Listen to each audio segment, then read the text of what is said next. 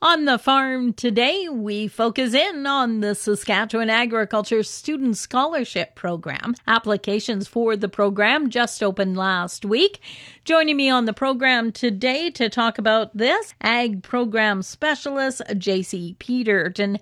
JC, talk to us about the scholarship program itself and how it works. The Agriculture Student Scholarship has been around since 2010 and what it does is it allows the ministry to identify young agriculture advocates and leverage their passion to tell the story of Saskatchewan agriculture.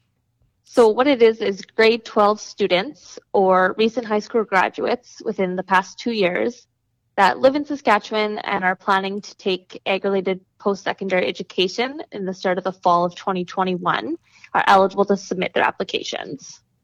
So when we're talking uh, about applying, for the program.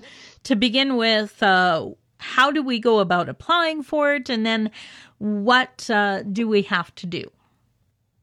Sure. So applicants can either submit a three minute video or a 1,000 word essay on the topic of transparency in agriculture.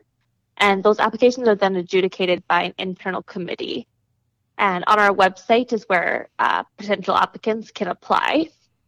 And the submissions will address one of the following guiding questions. What does transparency, transparency in modern agriculture look like? Uh, or what can the agriculture industry do to improve its transparency?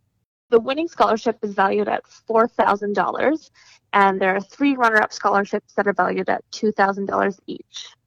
And last year, the ministry received 29 applications, so there's definitely a good competition and a good chance for those who want to apply.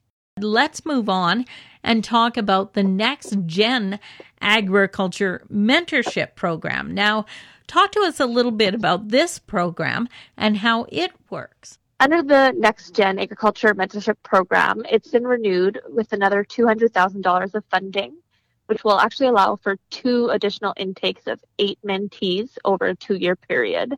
So it's been extended now to 2023. And this program was awarded to Canadian Western Agribition to deliver the program, and they'll continue to do so here in Saskatchewan. The mentorship program allows for leadership development while providing a solution to the financial constraints young people encounter when participating in professional and personal development activities. So there's been a few mentees that have gone through the program already and they were matched with mentors and they're wrapping up their 18 months match in July of 2021 here. And can you talk to us uh, about some of the areas that are being covered through this mentorship program? Any involvement in the agriculture industry, whether they are focusing on areas of governance, being an advocate, policy development, public speaking, strategic planning, media management, or verbal and written communication, as well as financial management. It's really very high level, and the mentees can kind of focus in on whatever is the most important to them with their mentors.